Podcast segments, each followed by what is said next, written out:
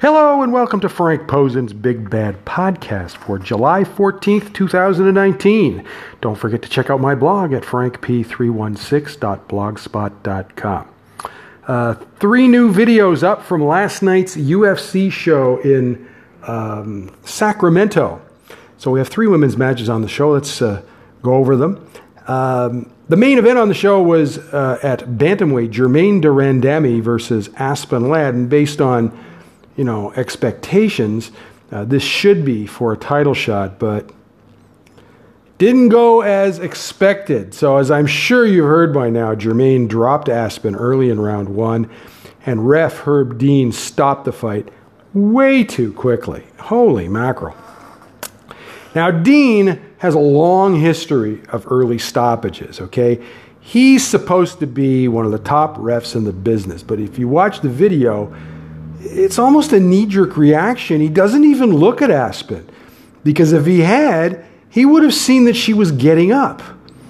Now, Dean is aware that this is a problem because there are articles online about his worst stoppages.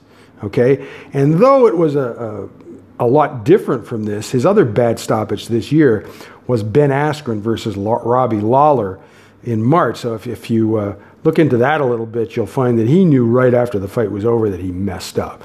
So here's the problem I have with, with Herb Dean. Refs are not there to foresee what might happen in a match or make assumptions. And that's what he seems to do. Okay? They are supposed to react to what happens.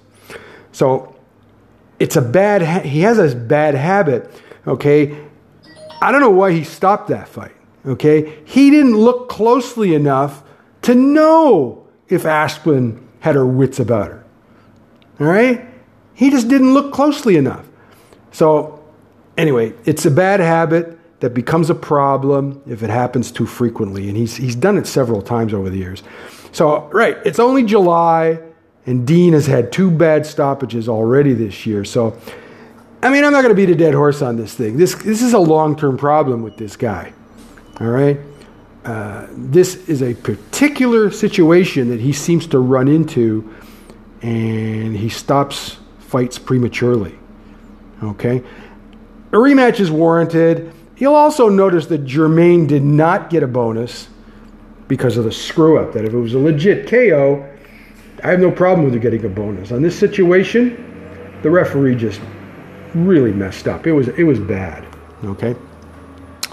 All right, so we also have uh, Juliana Pena versus Nicco Montaño, and um, both fighters are coming off lengthy layoffs. Uh, this is a bantamweight.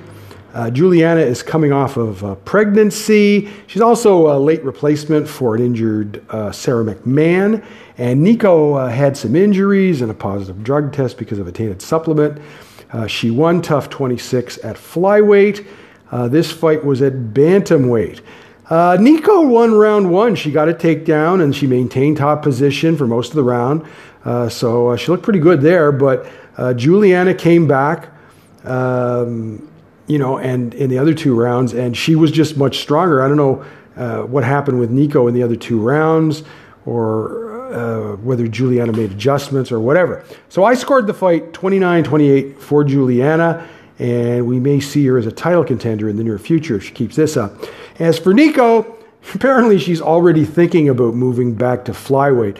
Uh, this is very similar to Sijara Eubanks. Both of them uh, at flyweight uh, have a distinct size, distinct size advantage, but at bantamweight, they're just run of the mill fighters, really. And, um, you know, uh, Sijara can't really make flyweight. Um, Nicco, I guess, still thinks she can, but uh, that remains to be seen.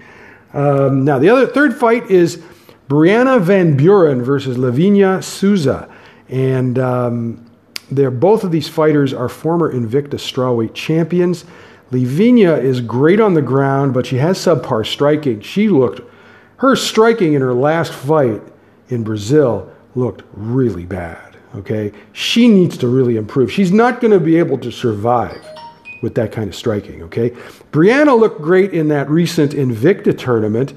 Uh, she's really short, like she's five feet tall, so she's always going to be, um, you know, outsized. But, you know, she completely outclassed Lavinia in this fight. It was mostly standing, and uh, uh, Brianna uh, outworked Lavinia in the clinch. And in between rounds, she asked her team uh, whether she should uh, get more distance and just land shots, and that's what they told her to do. And she actually hurt her a few times. Uh, she just wasn't quite able to get a finish. Uh, to me, she kind of looks like. Remember when Danielle Taylor came to the UFC and she was supposed to be this little uh, five foot girl who has a lot of power, and she never really did that? Okay? Well, that's what Brianna does. She is a very small girl, but she seems to have a lot of power for somebody so tiny. Okay? Uh, listen, I don't know if uh, she's an elite fighter or not.